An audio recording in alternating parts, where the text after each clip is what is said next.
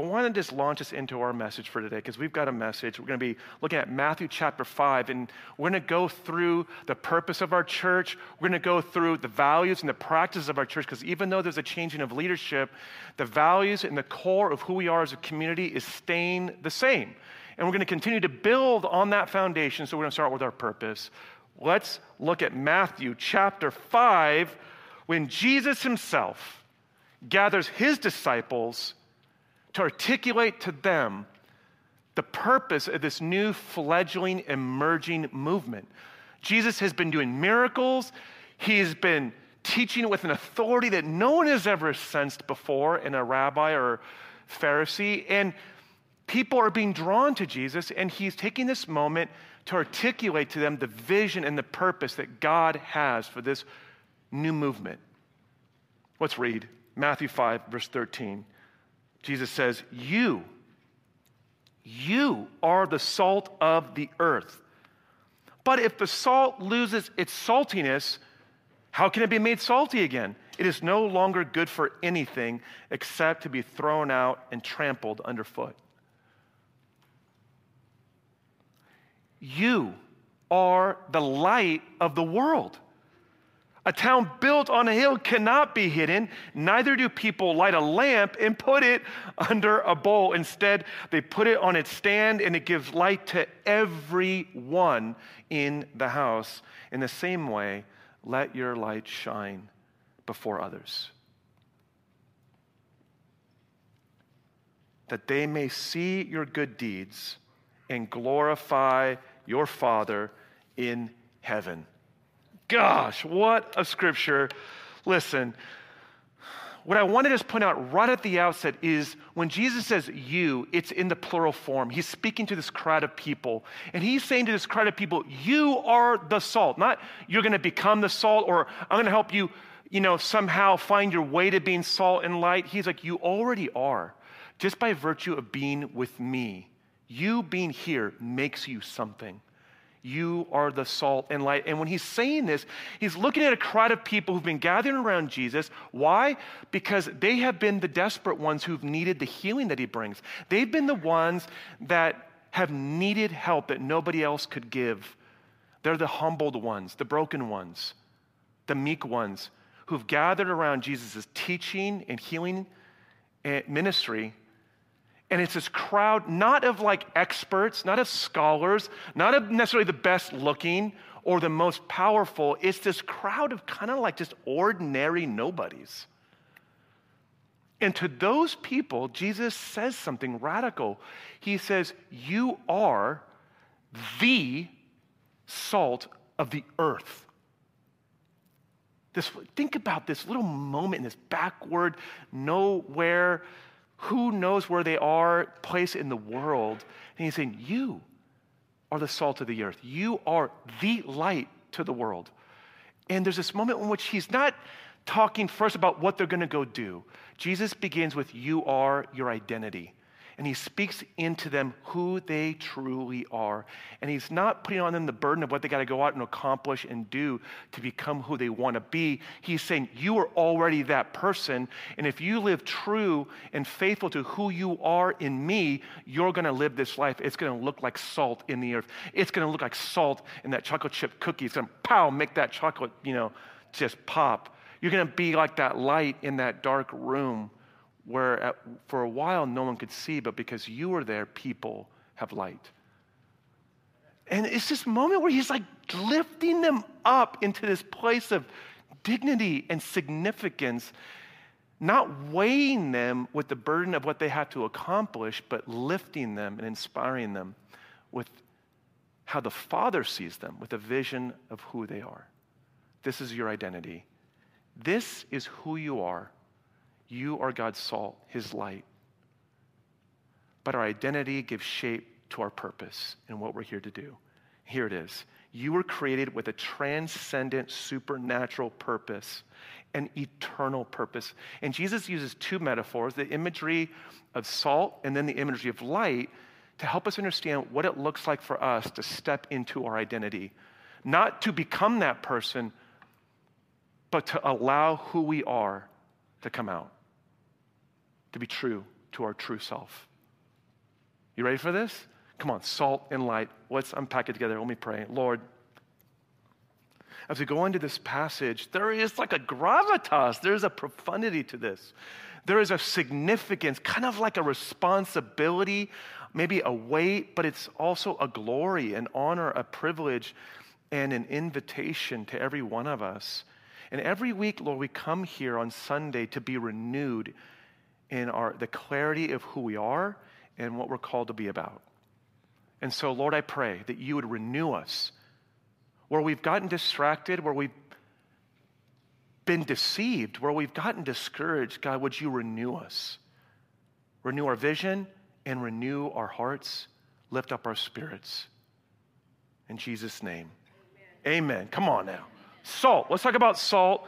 What salt has to say. Jesus says in verse 13, You are the salt of the earth.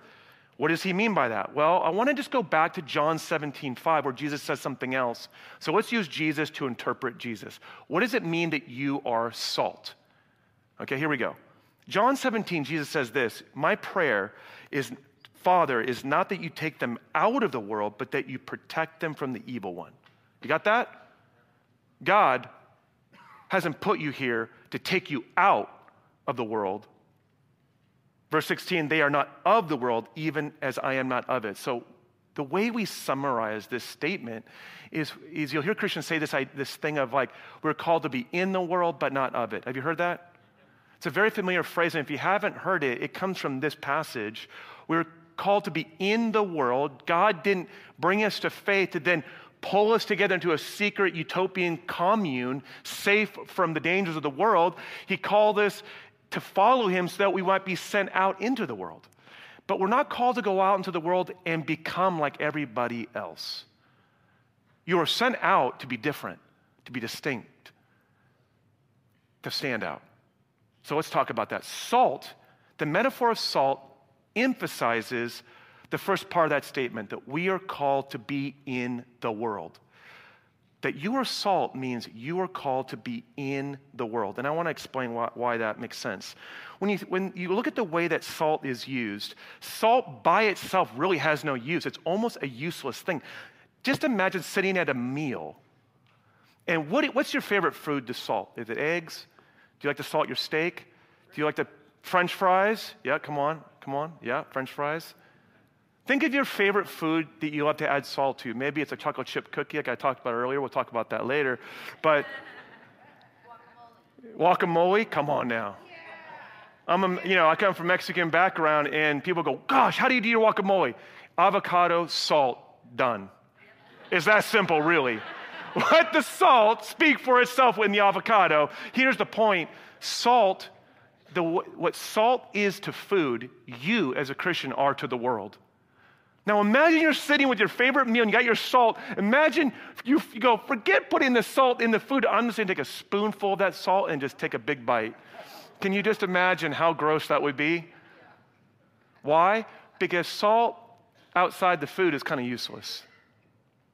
In the same way, as followers of Jesus, we have been redeemed. We have been salted with God's goodness to be in the world. Salt brings out the flavor in the world. If you go to JoJo's down in Encinitas, one of my favorite ice cream places, downtown Encinitas, JoJo's, J O J O, check it out. Great ice cream, but their hidden secret actually is not their ice cream. It's these free little chocolate chip cookies with a little bit of caramel, and guess what? The secret sauce is sprinkled with a little salt. Now, it's not really the salt that you love, it's the way it makes the sweetness of the chocolate pop. Mm, give me some of that. It's just so good, it makes you just almost crave for it nightly. You just got to have that salty sweetness. But in the same way, you are God's flavor in the world. And you, as God's salt, bring out the sweetness of His goodness that is already invested in the world. For God's love, it says in the scriptures, fills the earth. The glory of God covers the earth. And you, as salt, bring out the sweetness of God's goodness in the lives, in the community, in the schools, on your sports team. You are on your sports team because you are God's salt on that team to bring out the goodness of God there, to bring the flavor of Jesus into that place. That's why I love to ha- hand out lollipops after church. What does the Bible say? Taste and see that the Lord is good. Come on now. And Christians are meant to bring, oh, that savory goodness to the world. Now, the funny thing is, if you were to take salt out of its context, not only Jesus says it becomes useless, but when people invaded a town and wanted to destroy that town, do you know what they would do if they really wanted to destroy that town in ancient days? They would destroy the town, but then they would salt the ground.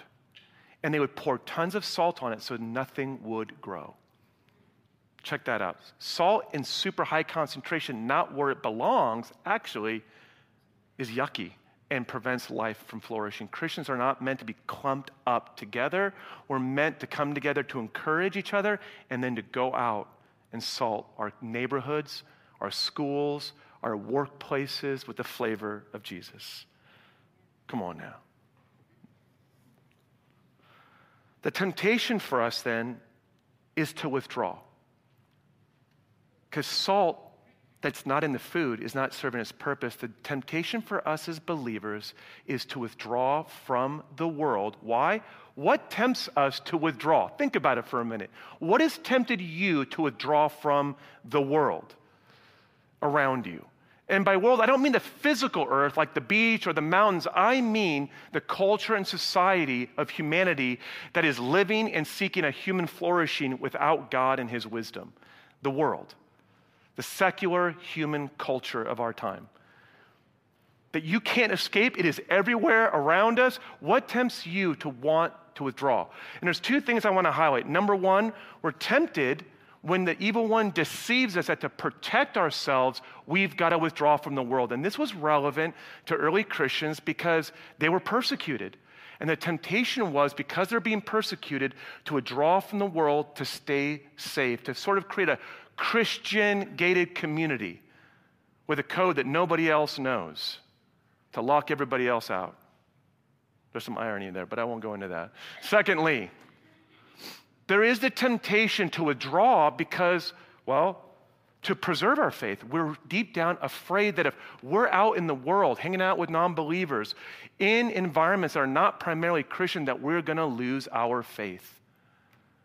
And we have this misguided notion that will preserve our faith the further we withdraw from the world and huddle up with other believers and just hunker down in a Christian bubble and wait for Jesus to return. And Jesus' vision of our lives and our purpose is that we flourish best when we are in the world, seasoning the world with the goodness of Jesus.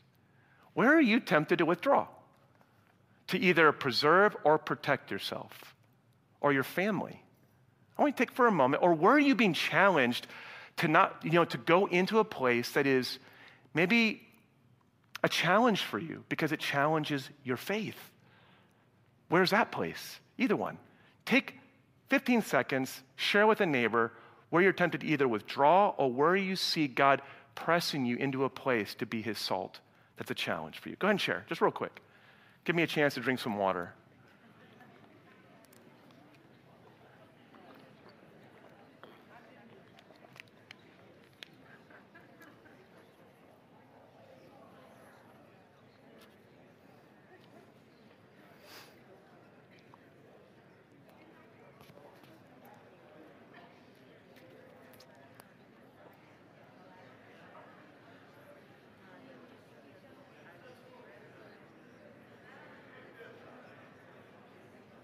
All right, you got something going? All right. If someone, if you're the one doing all the talking, maybe ask your friend or your new neighbor after service, hey, uh, you didn't get a chance to share, but share it with me. Because hopefully, every time we come together, we're not just hearing God's message, but we're getting to know one another more. And that is one of the reasons why we gather together. Uh, so, um, let's go on to the next one. Okay, so if that's salt, it is that we are in the world, and the temptation for us is that we might withdraw. That's where we lose our saltiness. It's by withdrawing. Let's talk about light. Listen to this, what Jesus says here. Verse 14, he says, You are the light of the world. Verse 14, This emphasizes the second half of the statement. You are, we are in the world, but we are not of the world. We're called to be like salt out in the world, but there's the challenge of not becoming like everyone else. And so Jesus uses the imagery of light. Because when it's dark, the light, your eyes just naturally gravitate towards the light. The light represents this call on our life to be different and distinct, to be willing to shine and stand out. Now, a part of us loves to stand out. Come on now. We all like to get singled out of the crowd. You know what I mean? When that special somebody out of all the other women, all the other guys is attracted to you, boom, I want to go out with you. You know, like, the, like a, the Bachelor episode. Or, or when that boss promotes you, or when the coach picks you to start the game or to come off the bench, or when the teacher highlights your achievement, or we all love to get highlighted and called out of the crowd. The challenge for us is standing out for the glory of God. There is something about us that you'll notice that it's one thing to stand out for our own achievement, but there's something challenging sometimes to allow our life to stand out for the glory, not of ourselves, but of God. That can be a challenge. Why is that a challenge? Why do you feel sometimes the challenge to stand out from the crowd because of your relationship to Jesus? Why can it be so hard? What makes it hard for you at times? Okay, can you, can you guys go with me and just share with someone next to you? Just share. What's one thing that makes that hard for you? Take, take a shot at it. Go for it. And don't say, it's never hard for me. Come on now, let's be honest. What makes it hard for you?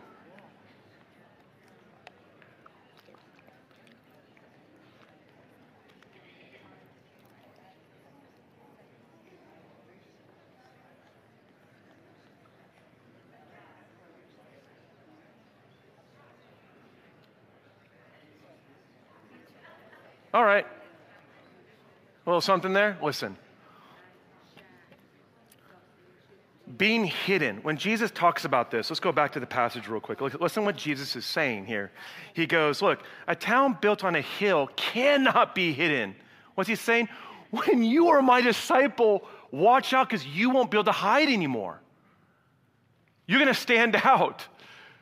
You're going to begin to draw attention in ways that you maybe didn't expect. Now, listen what he goes on to say Neither do people light a lamp and put it under a bowl What's he talking about here? Now, look, this whole idea of being hidden. Being hidden is about our temptation to want to blend in, to want to fit in and be like everyone else. Paul writes in Galatians chapter 1 if I was still trying to please people, I would not be a servant of Christ. We get so caught up in trying to please everybody that we start to lose our convictions and hide who we are. What our power, as one scholar put it, in the world lies in our difference from it. The early church started as this ragamuffin group that Jesus is talking about, these nobodies.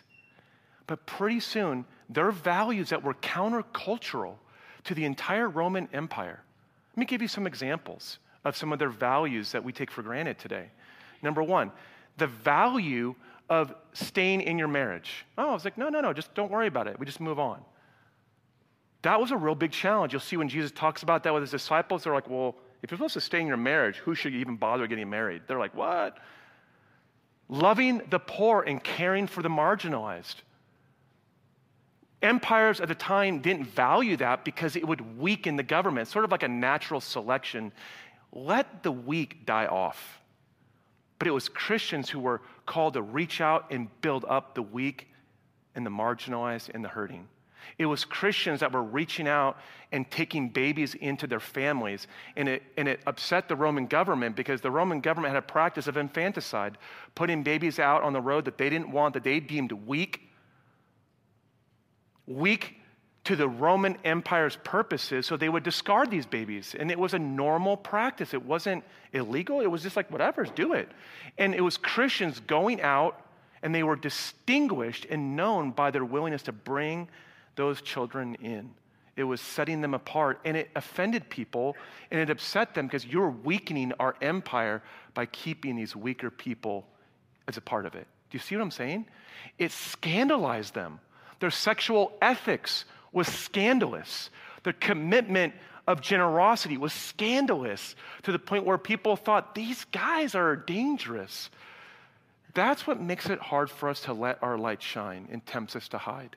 I want to highlight two things. Listen, we're called to let our light shine, and Jesus is clear in what way.